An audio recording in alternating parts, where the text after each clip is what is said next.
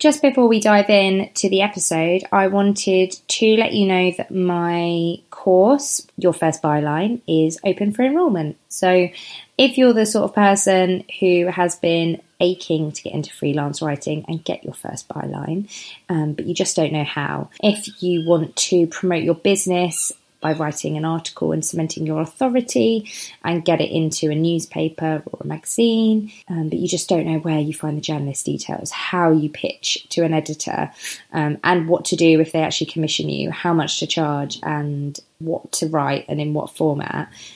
I can help you with all of that. I've been doing it for about five years now. I've got hundreds and hundreds of bylines in national newspapers, in glossies, um, and I really want to help you see that it's actually a really simple process. I, I had some amazing students in my May enrolment who went on to get bylines in the Metro, in Oak and I really want that for you too. So if you've got any questions, feel free to email me. All of my details are in the show notes. And if you don't have any questions and you want to go straight in and sign up, then you can do so in the show notes. There are payment plans and VIP options available.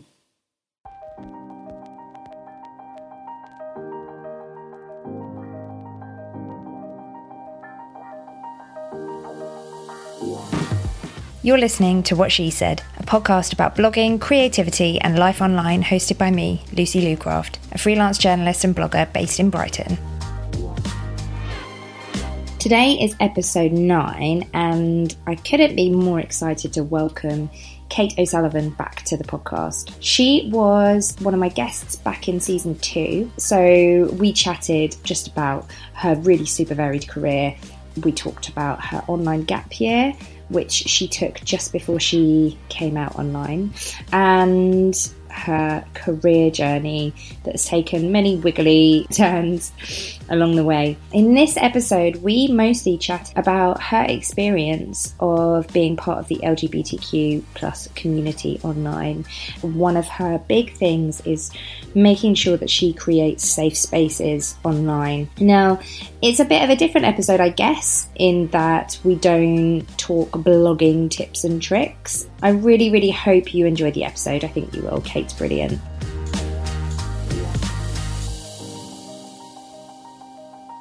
Welcome back to the podcast, Kate. How are you? I'm good. I'm really good. Thank you for having me back. That's reassuring. it's always a good sign, isn't it? so, for anybody who doesn't know who you are, can you introduce yourself and tell us a little bit about your blogging journey so far? Yes, I can. Thank you. Um, my name's Kate, and I used to host an online space uh, that I called a Playful Day. It was my kind of alter ego to hide behind, if you like. Um, the idea was to kind of document bits in every day that made me feel good.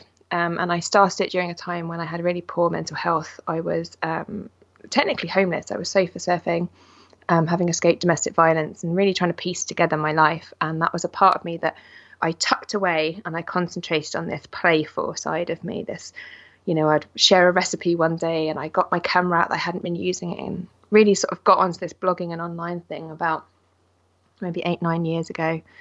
And um, I never really talked about why I started. I just said, oh, you know, it's a rallying cry for sort of a whimsical approach. Let's let's really try and find a good moment in every day. And I think as I went along, I started to realize that there were so many stories that I wanted to tell and I wanted to hear. And I started a podcast that was called A Playful Day. And over the years, I started to sort of evolve a community that were really excited about the sort of inspiration that women find from making and creativity because I did a lot about craft. And I started to realize that I was really showing a lot of my feminism. Um, I'd always identified as a feminist, but maybe not really acted upon my feminism. Um, I, it was like a good idea of like, yes, this seems like a good thing that I should be. and then I realized it was sort of moving in this direction. And over time, I've evolved it so that my podcast recently relaunched. It's now Conversations from Our Days to make the conversation part much more central. So that's been my kind of journey. Very eloquently done. So oh, before we get into what I kind of want to talk to you about today, um, I shared something yesterday on stories about the fact that you are such a brilliant ally, and you have been the whole time that I've known you over the past year, when you were a playful day, and now as you are. You're not just an ally of one marginalised community, you're an ally of of, of all. And I know that sometimes that loses you followers. Um, mm. And I, I just wonder how that feels for you because you you are in a marginalized community yourself. So it's not it's not like it's super safe for you to do this. Yeah. So but how how does that feel and how would you encourage other people to do it as well? Because we should all be doing that. Yes.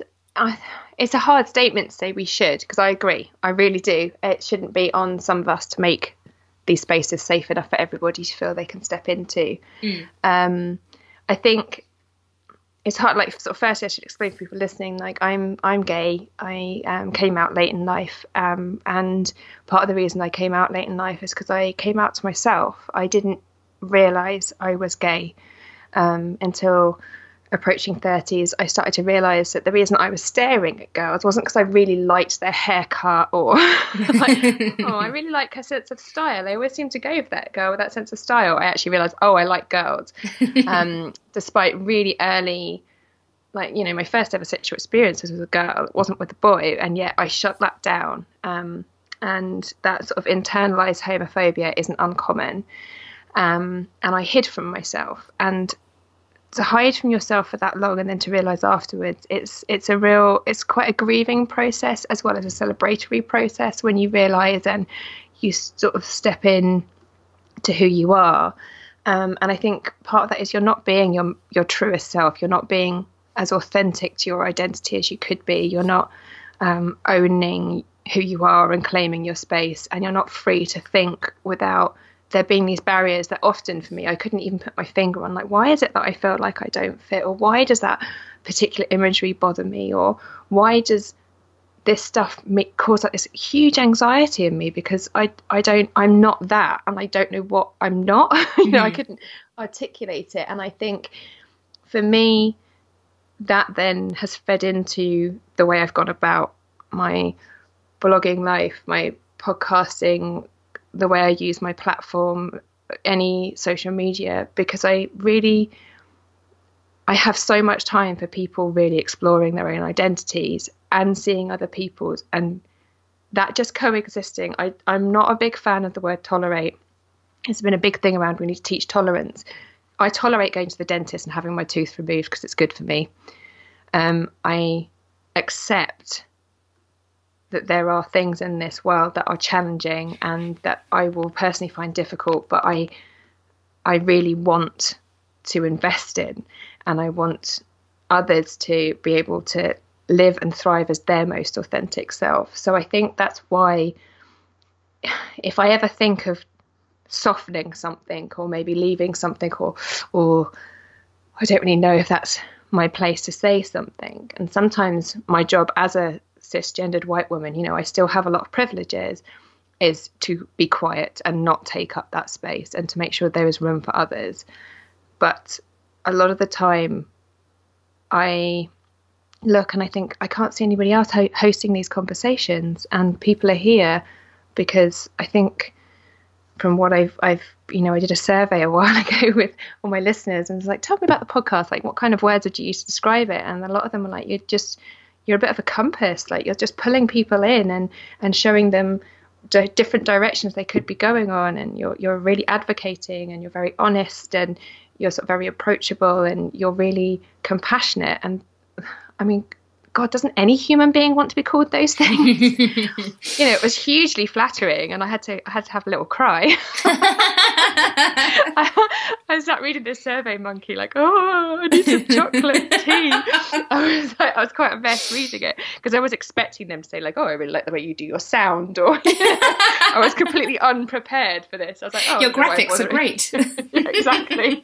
That's what I. I was like, oh, I'm going to have all this list of things that I need to get better in, like my timings or something. And I just sort of sat there with like this pen and paper, like not writing anything down, but just bawling because it meant so much to me um, to be seen and to be understood at the level of where I have been. You know, it's very raw to have escaped domestic violence, to have battled mental health, to have realised that you're um, gay, to you know, I, I, was a single parent on benefits. I've been on benefits for the best part of a decade, on and off, um, and just all of those things, just to, that make you feel so excluded sometimes, and just so exhausted. It really matters to me that other people feel held because I I needed to feel it. So I guess it doesn't feel optional as a result. Mm. Is the end result of all that? I think is a long way of explaining it. It just I don't need numbers to tell me that human beings are great on the internet. You know, yeah. I really enjoy the community that I I have built around. You know, they they're great. They send me amazing and interesting posts that other people have shared, and they suggest awesome guests, and they tell me their stories, and they react to. You know, I had a great um, blog post that I shared on. Um, uh, uh from French, Frenchie as a multicultural woman of color and how she feels with that sort of liminality of living between um, identities. Mm. And it just so resonated for so many people. And I had all these emails, I'm trying to get hold of her and I need to tell her this, my story. Will you pass this on? And these stories were beautiful. And I just saw like, what's, what's a few hundred followers in the light of like four or five people who finally saw themselves or yes. felt heard or felt like they had somebody who signaled safety to them on the internet like that's that matters so much more to me oh my god yes yes 100% yes but i think i don't see this very often out mm. of all the people that i follow online i feel like i follow a fair amount but um even after all the culls that i've done we have to sometimes just to see people. So. Well, that's it. Yeah, fighting the algorithms all the time. Something that I really don't see on in the people that I follow, um, and in kind of mainstream crowds on Instagram is is people advocating for others and being an ally, and I wonder why. Yeah, I think I think people. It's a number of things. I think people find it really hard to know what to say sometimes. I really do, and I I think the fear of that can be quite paralyzing. Um, and I and my experience being on the receiving end of that as somebody who doesn't then feel seen as a result um, is that I would rather people tried, and I and I've had it. And the the big difference is is how you respond to someone saying, "Oh, did you mean that to be hurtful?"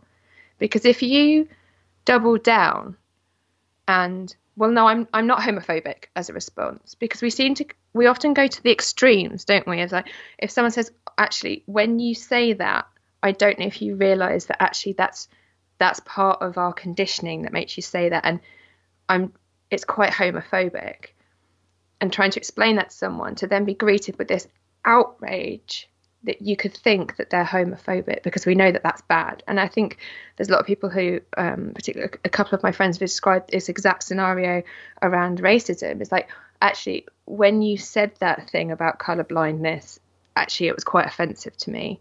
And here's why, and I really need you to understand it because I, I want us to have this relationship. And the big difference for them is when that person goes, Oh, and listens and reflects and what they do with that that fear and that lack of knowledge that they had. Like we can't know everything. Like I think the biggest advice I can say when people are like how to be a better ally, I'm like I don't know, just accept that you're not going to know everything. Mm. That we are conditioned in certain ways, and that is layering. And if it was that simple, we'd have fixed all these oppressive oppressive factors by now. You know, if like, you know, if if racism or homophobia or ableism or transphobia or oh, so many isms like fat phobia, if any of them mm. just walked up at the most extreme example every time in a way that you could point your finger and say, this is bad, we'd have fixed it. But it doesn't yeah. work like that.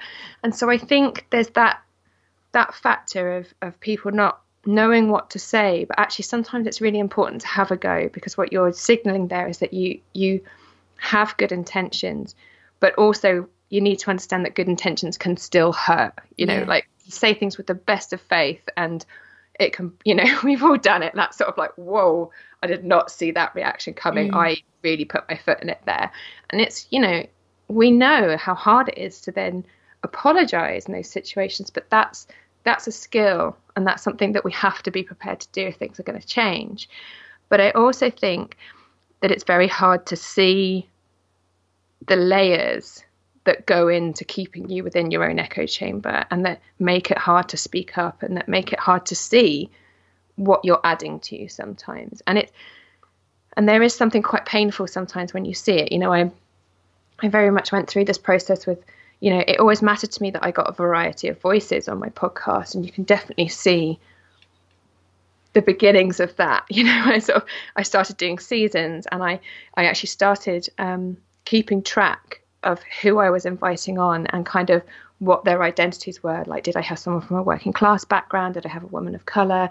Did I have um, somebody who was um, able-bodied? Did I have somebody who identified as you know non-binary? You know, I, I started making this, and I realized that I was failing and I was lacking, and the reason is because of the way I've been brought up. I've been brought up with a lot of privilege. There are mm-hmm. certain spaces that I inhabit because I'm used to dominating in them, and not because I'm a dominant person, but because I get more privilege in those areas.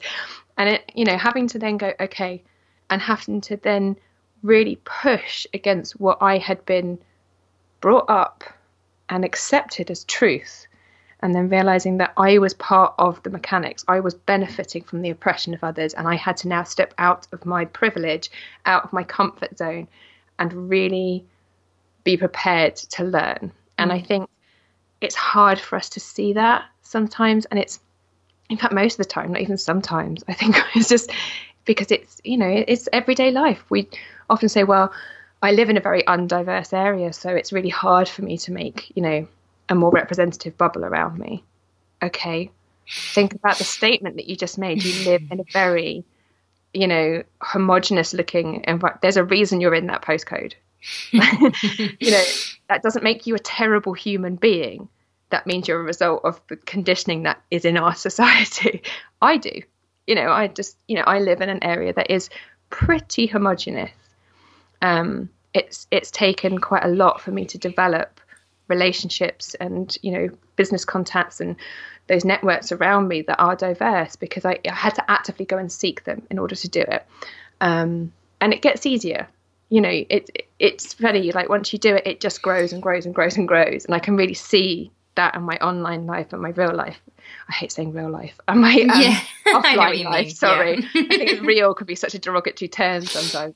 Um, and yeah, so I, th- I, I think we need to sort of, while it's not okay to sit in it as an excuse, like mm-hmm. once you once you realize you kind of okay, what can I be doing more?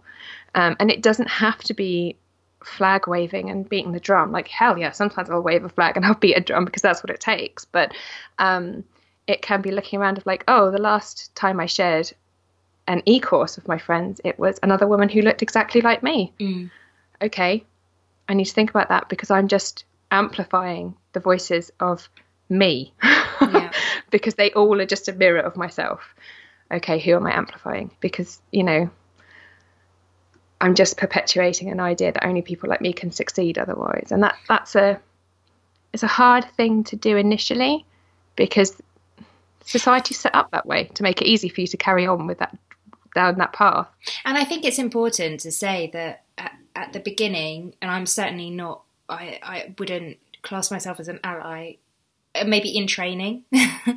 um, we all are. I don't think yeah, anybody's there. In progress. Like, I, you know, but... I think like some of the best activists that I follow, like they make mistakes. We have yeah, to be fallible. That's true. That's true. Yeah. We have to be allowed to make mistakes. And yeah. I think the minute you're like, you know, I'm always really wary of people who really strongly identify. If someone says, I'm an intersectional feminist, mm. I'm always like, mm. Hmm? yeah, yeah. Be careful now. That's that's sounding like a badge. Um, I can usually see it in someone their belief systems and what they they stand for. And that to me is somebody who's further along the journey. And usually those people are the first to be like, "My bad, knocked over a thing, made a mistake." Yeah, I think that's right because yeah. So when you're, it doesn't always feel, especially at the beginning, once you've worked out one area of ism that you mm. have that you don't want to have anymore, it might feel unnatural to start seeking out and sharing things that you didn't used to share, and that's okay. It doesn't have to be. I don't know. That's something that I've struggled with when, Mm. and it really brought it into focus when you shared a post. And I can't remember who it was by, and you said tap through. I would hate, I would hate to be the. I can't remember how you worded it. It was really funny. Oh, hate to be the only queer in your village or something, or the only queer in your phone. yeah, the only queer in your phone. That's what I said. yeah, you did. I'm your diversity quota for the day. but it really brought it into sharp focus for me because I thought, hey, yeah, like I've got gay friends. I'm not I'm not homophobic. Oh my god, my phone is straight as. because that's what we do, and it's always we sometimes play ism bingo. yeah. it's like I can't be racist. I went to my friend's Muslim wedding. Oh and my god, that is yes. always a sure sign that, that someone's being too defensive. Yeah. Like yeah, yeah, I have gay friends. It's like I, I am gay and I have homophobia. Like I've Yeah. internalized it and I hate Yeah. myself. So I'm fairly sure if I can do it, we can all do can it. too. you know? But that was really powerful because it just made me stop and think, oh, yeah, okay, there aren't really that many um, people from the LGBTQ community in, in my phone. you know, as if they're just a, a fan club or something. Yeah, yeah, exactly. hey guys. We're just, there, we're just there with our rainbow glitter to get it on whenever you feel ready to turn us on like a light. See you at Pride. what would you say? So, I want to take it back a little bit because, Yeah, in course. terms of LGBTQ IA plus, Yeah. I think, and I know I personally get so confused about what labels you should use, what labels you're allowed to use, what um, terms should, should you use. And, you know, this comes back to I don't want to say anything in case I offend somebody, Mm-hmm. but also. I don't. I think you know there is Google, Yeah. which I utilize a lot, which helps to educate people. But for the for the purpose of this podcast, um, what is LGBTQIA plus? Okay. So um, there's always a debate about what is the most inclusive term to use for a, a lot of communities. This this goes wider than my own, um, but I think traditionally we thought of gay as there is lesbian and there is um, homosexual men, gays, and that's it.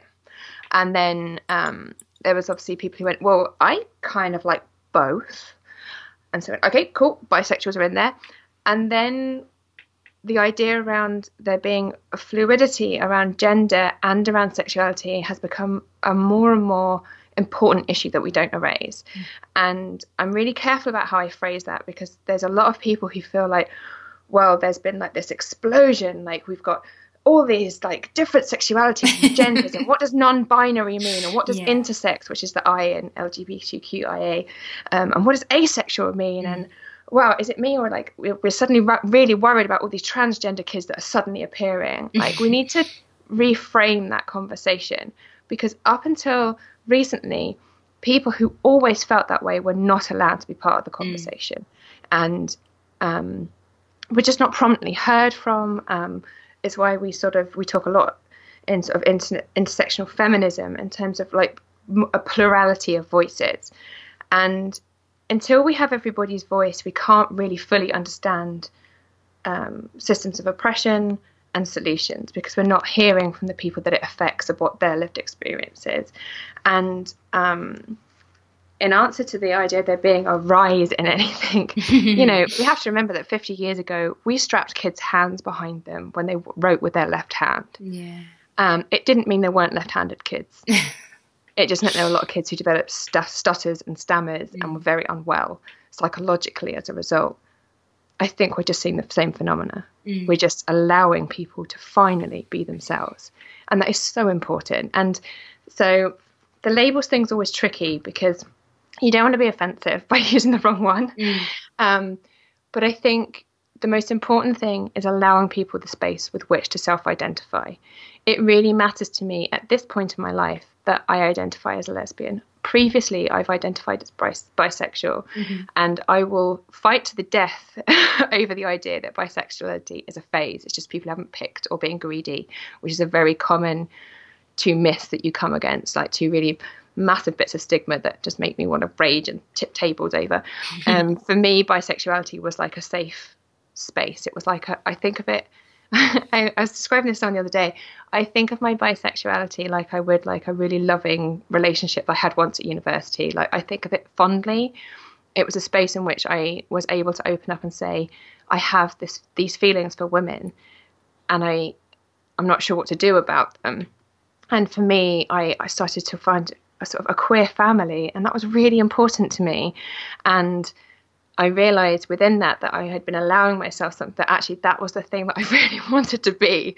And I think I always understood that sexuality was a very fluid thing. Like this is me at one phase in my life; it's not me forever. Um, I, in case my girlfriend decides to listen to this, is this is forever, darling. Um, careful how I word that. But um, you know, and there are people who um, they very much change the way they feel about their sexuality. I've heard from a lot of um, women who decided.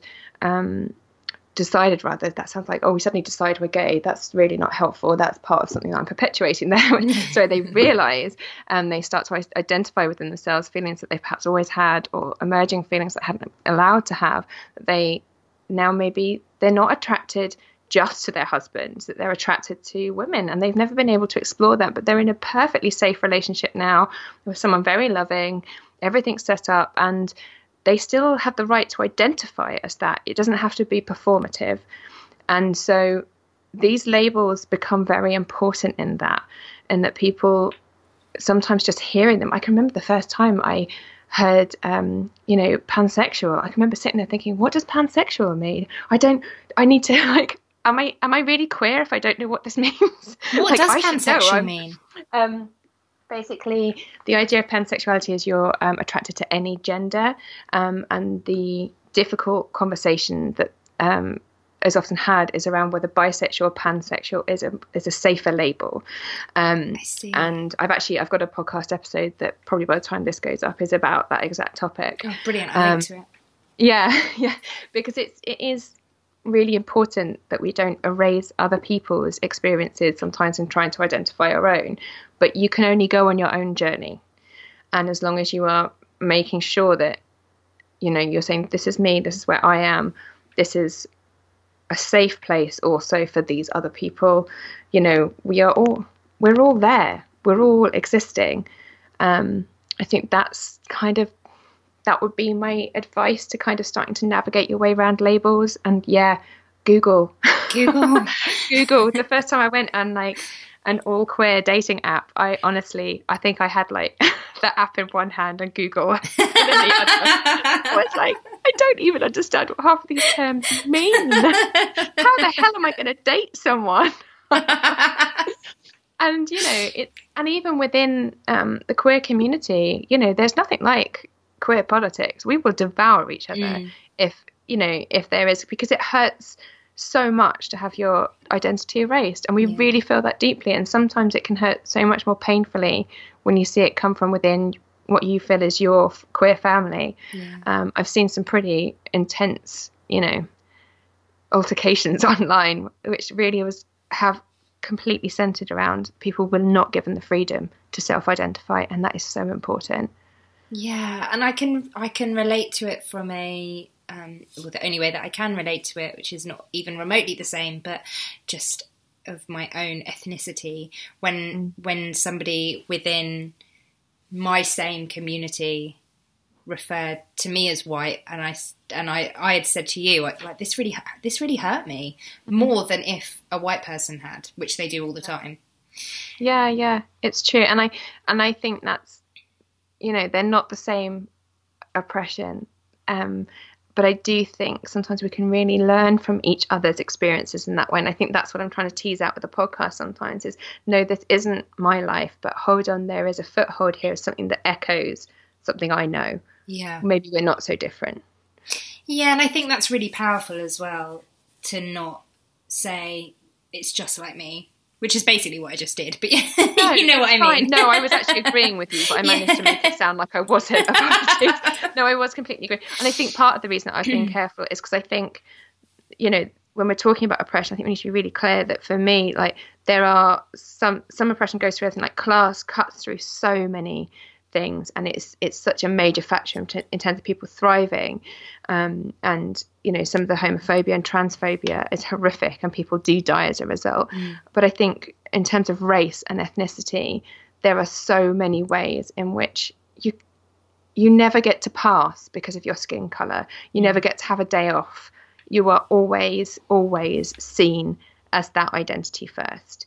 And I think people have a really hard time understanding why sometimes that is such an important uh, system of oppression to recognize because it is it's pervasive and it's it's destroying lives and it's really inhibiting people in a way that I can step off sometimes. You know, yeah, I have, you know, I joke about having a very queer, well, I don't joke, I take it very seriously. I have very queer style. I wear my you know sexuality because it's part of my identity you know i go to a queer barbers now that really matters to me but i can choose mm. to kind of blend if i want to yeah and i I, I think that was me trying to be very clear that I understand that difference as a white woman, yeah. and that really matters to me. That people know that I, I get it. Like I get a day off. I was talking to somebody about this recently um, offline, um, from my point of view, I think because I, and I feel ashamed of myself, um, because I can very easily pass as a white woman, I have had double privilege in that I can pass as a white woman, not when I was younger, but now. Um, mm. But I can also say, oh, hey, I'm not one of you. I can also pass as, um, yeah, who I am, which is Arabic. So I can do both, and it, and the fact that I I didn't really deny. Yeah, I suppose I did. I I led with my whiteness, mm. and because I did that for so many years, it's almost I almost feel more of a responsibility now to say, oh yeah, you know what, I am half Arabic or mm. I'm Arabic and British because somebody who is black, yeah, they don't have a day off. They don't have that choice to jump into oh, I'm going to be white today because that works better for my for my day. I'm mm. going to a particularly white event, so I'm just going to jump into that camp. And then tomorrow, I'm going to see my, you know, I'm going to go to a black event, and therefore I can jump into that. Like that, that is not an option. Yeah, but isn't that just such a sad statement? There were so many emotions that you described there. Like this, you talked about shame a lot and being ashamed of yourself. But I think we're really taught that shame mm. around like that's what you learn to do in order to survive, to be more palatable and to be more acceptable in a very racist society. Yeah. That that galls me to hear you say it. And I I really hope other people sit with that discomfort as they hear you describe that. That's important that we acknowledge that's how you've learned to survive. And you're right, it, it does put you in a position that then you do want to sort of level up in your allyship of like, I now I can relate to some of this experience. There is an echo here that does not feel good, and now I I know it, and now I can see it and I can feel it. I know what I can personally do to try and help others. Mm. And it's um, there was a great interview that I did with Imriel Morgan. She calls herself the inclusivity queen, and she owns that title. She really does. She's great. Uh, she runs a podcasting network, and she's very much about amplifying um, sort of marginalised voices. And um, she talked about it's not a problem to have privilege. Like she talks about, like I enjoy my privileges. Oh yeah, I bask in them sometimes, like because I enjoy some. Because in other areas of my life, I experience so much oppression as a black woman, mm. and she really articulated it's not about the privilege; it's what you do with it that matters. If you're wielding that privilege, that's not okay. If you're sitting in it, like using it as a barrier that's the problem. Mm. But you're allowed to enjoy it every now and again. Like you're allowed a day off, and it just oh, it it was just so it was just so powerful when she said it to hear her really sort of articulate the difference to me of when it tips over into not okay. I was like, yes, that was the thing I couldn't put my finger on. Thank you. and that's that's what I love about conversations. If we, you know, it's not just sometimes about saying this is a problem and you have to accept it. And well, sometimes people do just have to accept it. Like, this isn't okay. We need to stop using this language. But um, you know, when you have the conversation, someone will then articulate something in a way that you go, ping, light bulb. That's why I couldn't get it. And it just helps you reshuffle and reframe what, you know, for 30 odd years of your life you've accepted as truth. Mm. I think your recent, uh, it was actually for your Patreon. Was it just for your Patreon? The live with Frenchie. Yeah. Um, was oh, it was so powerful. Was how she broke down um, cultural appropriation. Mm-hmm. I I understood a le- to a level of cultural appropriation, but the way she broke it down, I was like, yes, that's what it is, isn't it? Yeah, yeah. It really helped me to understand. You know, she just said, I yourself the question: Where are the people? Where are the people whose work you are using? Mm. You can say you're appreciating it, but if those people do not exist in that appreciation, you've moved into a position of power. And what's more, if you are profiting from it, if you are making money from it, we are really into cultural mm. misappropriation now. Um, and I, that to me was like, it was just such a simple baseline that should be so obvious, but I hadn't been able to find the words with which have sometimes I've just had a, oh, squick when I've seen something like something doesn't feel right. I don't like this picture and I don't know why. Mm. It just feels like an appropriation is I didn't see the people. Um, and that's that's what it boils down to. Um, is that you know you've removed the culture, you've removed the culture from the cultural reference. Mm. You know that's important to to be able to see the difference, and and that sort of helped with that line for me of where it stops being educational and appreciation, and it, it moves into something that's part of a sort of colonializing of culture that is really it's not a good look. Let's not. let's just not go there, guys. Let's Come just on. not. Please, let's let's take a look at our photo booths. They're the worst offenders. Let's take a look at some of these things we get up to, our holiday pictures with our hair braiding. Like, let's really oh think about it. Like, it's so common. Some of these situations, yeah, like, yeah, it's yeah. just harmless fun, but it's it's that harmless fun that you were at the weekend at the party with a photo booth with your fake afros and your sombreros. Cool. Okay, so now somebody who actually comes from that culture comes into a bank manager, asks for a loan. You know, you're telling me that didn't inform your decision making. Mm-hmm. So it we've got to be a little bit careful about you know how far we take these supposed jokes that are in good humour. Yeah, um, one hundred percent. Because it's just a hop, hop, skip, and jump away from blackface you know, yeah. years ago in in and well, not even years not ago. Not even years ago, yeah. I suppose in Australia they were doing it and dressing mm. up as Serena Williams recently, oh, and they blackface. I mean, it's how we. I mean, we're in a society we can't hide behind that was something that happened long ago, yeah, and we've yeah. got to be. I saw something great with someone articulating it. You know, well, you know, people it was okay in this day and age. Mm. And someone said, I'm fairly sure to the people that it was oppressive, yeah. it wasn't okay. and I was like, that is an excellent point. That is yeah. also another, we are making ourselves feel better that, well, that used to go on, but we don't do that anymore. Yeah. that we're trying to anesthetize our pain by saying that it's okay. This is uncomfortable. Let's dig into it. yeah, yeah, yeah, yeah, absolutely. Um, one thing that you, just before we end it, I wanted to ask you about. Um, when people say, and I know this infuriates you and I totally understand why, but I'd love you to elaborate on it. When people say, I can't believe this happens. I can't believe in this day and age, particularly probably in reference to perhaps um, you've talked about experiencing homophobia, or it it literally could be anything. But mm-hmm. I can't believe it happens in this day. It's 2018. I can't believe there's homophobia. Mm, it's really hurtful.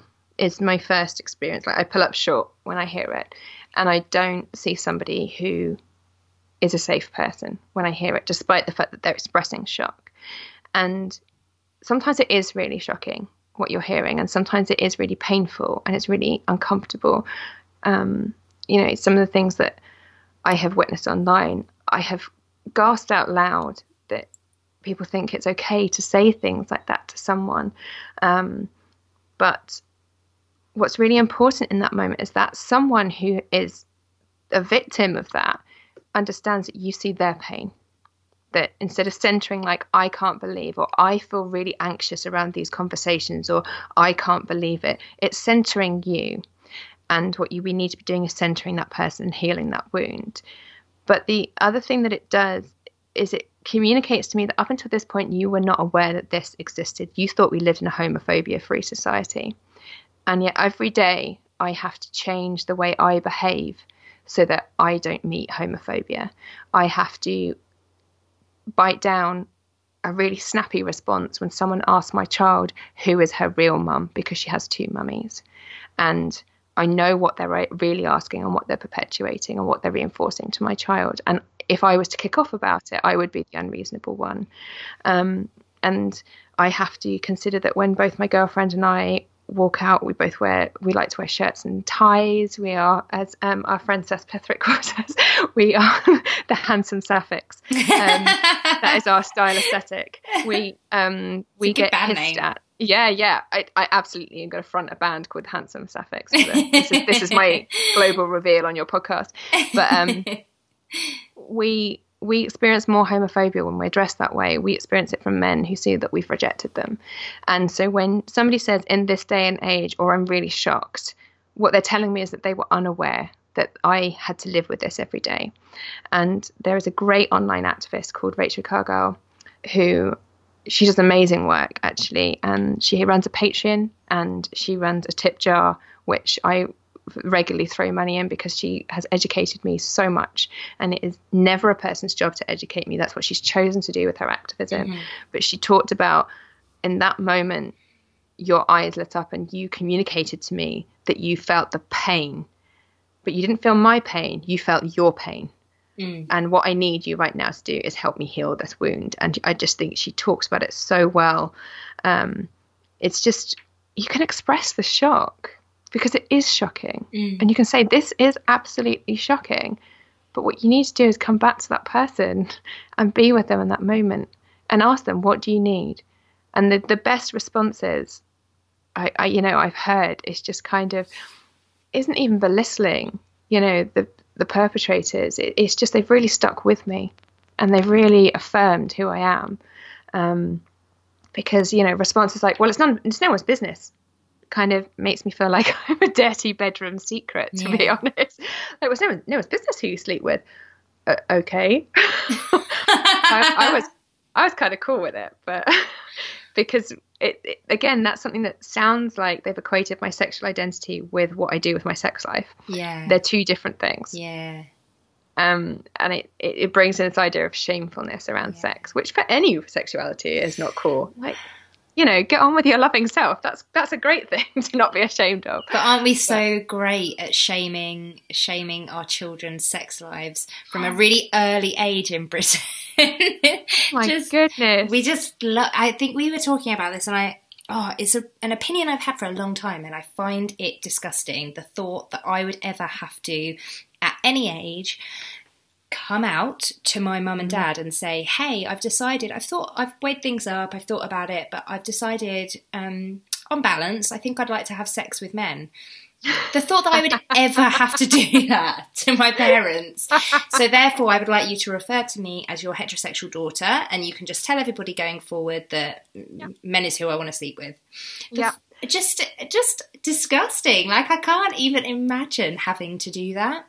Yeah, I yearn for a world where it, it just isn't, and that I have to every new relationship, be it a professional one, um, you know, a colleague, a peer, so a mum at the school gate, a teacher. I have to. At what point do I slide in? Yeah. And it is easier when you're in a relationship. So say, "Oh, my girlfriend can come pick yeah, her up," sure. or you know. And I'm very careful not to say partner because um, I want to make it clear. It's a quite a gentle way of putting it in there quite early. Um, because there's a thing sometimes that happens that people feel quite shocked that you didn't tell them straight away. Like maybe you didn't trust them. I was like, I don't remember disclosing when I was in a relationship with a man. it didn't seem to matter one bit whatsoever. So I'm not sure why I had to this time. But I, because I'm prepared for that reaction, I have to manage that mm. a lot, and that's and it that stuff builds up. It's really mm. tiring, and it never stops because you'll always meet someone that you have to mm. come out to. Like it never stops the coming out and the the weird reactions to it. We sort of fetishize the coming out process, don't we? Oh, we really do. Everyone loves a good coming out mm. story. I've never told mine, um, because I just I, I think people they they either want to hear there was tears and mm. oh we've always seen you and this amazing story and come here and they tuck you under their arm and, and you all weep together in this very cathartic moment um, which in itself is gross that, that idea i mean I'm, you know that's beautiful in some ways also like that's what we uphold or there was a screaming raging and mm. you were kicked out which is the reality for so many people so many um, it's really common within my community, in our community, it, to have weddings where the family aren't present. That's mm. or there's a friend that isn't present. There's some somebody who should be there at a wedding isn't. Um, that's really not uncommon still, and it's it's exhausting. Mm.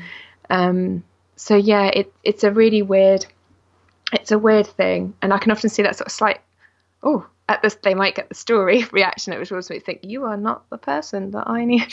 Or i just say there was no reaction mm. nothing. Mm. absolutely nothing. We've never spoken of it since. And you can just see people like i don't know how to process that. Like cool. But you're really glad you asked now aren't you? Yeah. Your eyes lit up. You wanted a story. Yeah. it will not be made into a tv movie. Yeah. You don't know what to do with it. It is uncomfortable. You are correct we shouldn't laugh because that's also incredibly hurtful to it have is. no reaction it, as well. It is, it, and it's something that I don't, you know, it, I don't talk about my family particularly online. I think it's fairly obvious why, or at least it is. I think to a lot of people who also identify as queer who follow me, you know, we get it. Thank you so so much for being a podcast guest again. Thank you. It's been a pleasure. It's always good talking to you. Yeah, likewise. Where can everybody find you online? You can find me as Kate O underscore Sullivan on most social media. I'm Instagrammy. I rant a lot on Twitter. I like a good um, chat on Twitter. Come and say hi. I'm kateosullivan.org. Um, my website where you will find conversations from our days, which is my podcast, which publishes fortnightly. And I'm even on Patreon where I'm growing lots of conversations even further and even more in depth because I am funding the fact that I uh, do all this information sharing for free. I transcribe every podcast um, because I really try and walk my talk, which is quite expensive, it turns out. yes, go and support Kate everywhere. Thanks for listening. You can find me at Lucy Lucraft everywhere. You can find old episodes of What She Said over at lucylucraft.com, where you'll also find me chatting about all things blogging, travel, vegan life, and zero waste living too. Lastly, I know everybody asks this and it's a total pain in the ass, but please think about leaving the show a rating and review. It makes a huge difference to getting the show out to new listeners, and for every review you leave, I'll donate £2 to charity. This month's charity is endometriosis UK. If you leave a review, I'll give a pound and I'll give a pound on your behalf. So £2 for every review left.